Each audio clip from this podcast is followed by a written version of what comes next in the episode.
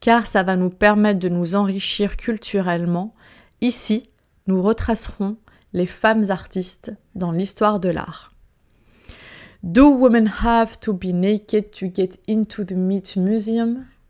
Guerilla Girls. En traduction, les femmes doivent-elles être nues pour pouvoir entrer au Metropolitan Museum? Les Guerilla Girls. Un nom qui sonne fort, une citation sur fond jaune et la grande odalisque de Jean-Auguste Dominique Ingres portant un masque de gorille. Pour la petite histoire, cette peinture datant de 1814 fut commandée par Caroline Murat, la sœur de Napoléon Ier. Le mot odalisque, du turc odalik, désigne une femme de chambre qui serait le harem du sultan. D'ailleurs, le choix de cette peinture n'est pas anodin, car celle-ci incarne l'image de la femme considérée comme objet sexuel. L'odalisque est une femme originaire du Maghreb et les guerilla girls la choisissent aussi pour sa charge colonialiste. Sur cette affiche, l'odalisque porte un masque de gorille, un peu comme King Kong, lui qui est le symbole de la virilité et de la domination masculine, ceux contre qui ces féministes luttent. L'idée d'adopter le gorille comme symbole du groupe serait partie d'une simple erreur d'orthographe. En effet, lors d'une réunion, une des premières Guerilla Girls aurait accidentellement épelé le nom du groupe Gorilla au lieu de Guerilla. Mais qui sont les Guerilla Girls? Pourquoi ce mouvement est-il né? Quand? Où? Tant de questions qui demandent réponse. C'est ainsi que je souhaite commencer ce premier podcast. Après être tombé comme par surprise sur l'une de leurs affiches, je commence alors à effectuer quelques recherches sur ce nom qui sonne comme une révolution. Les Guerilla Girls sont un groupe de femmes hétéroclites, de tout âge, origines, d'orientation sexuelle différentes, ayant un succès variable sur le marché de l'art. Elles sont et ont toujours été anonymes. Elles portent des masques de gorille en public et utilisent des faits, de l'humour et des visuels scandaleux pour dénoncer les préjugés sexuels et éthiques, ainsi que la corruption dans la politique, l'art, le cinéma et la culture pop.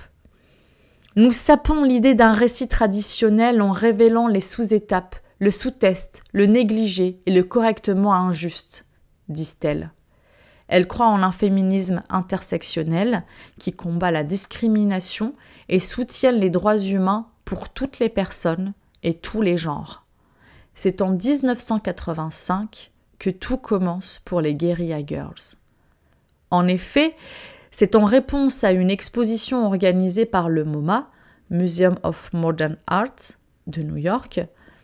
Ce dernier présentait un état des lieux des grandes tendances de l'art contemporain sous le nom An International Survive of Painting and Sculpture. Mais un gros problème se pose alors, car parmi les 169 participants, 13 seulement étaient des femmes. C'est ainsi que les guerilla girls, tels des Robins des Bois, réagissent en manifestant devant les portes du musée. Elles décident, suite à cela, d'aller encore plus loin en s'attaquant au marché de l'art avec ses lobbies, collectionneurs, artistes, galeristes, en cédant d'affiches en faveur de la place des femmes dans les arts qu'elles collent dans les rues. D'ailleurs, pour avoir plus d'impact dans leur apparition publique, elles se servent de noms de code, des noms de femmes artistes aujourd'hui décédées, afin de rappeler leur existence. Elles ont ainsi réalisé plus de 100 projets de rue à travers des affiches et autocollants dans le monde entier, notamment à New York, Los Angeles, Minneapolis, Mexico, Istanbul, Londres, Bilbao, Rotterdam et Shanghai, pour n'en citer que quelques-uns. Elle réalise également des projets et des expositions dans des musées, les attaquant pour leur mauvais comportement et leurs pratiques discriminatoires sur leurs propres murs, y compris leur projection furtive de 2015 sur l'intégralité des revenus de l'art des détournements super riches sur la façade du Whitney Museum à New York. Elles ont attiré ainsi des milliers de personnes. Elles peuvent être n'importe qui elles sont ainsi partout, nous aidant à ne pas oublier les femmes artistes, et ont aussi inspiré la Barbe, groupe d'action féministe fondé en 2008 en France.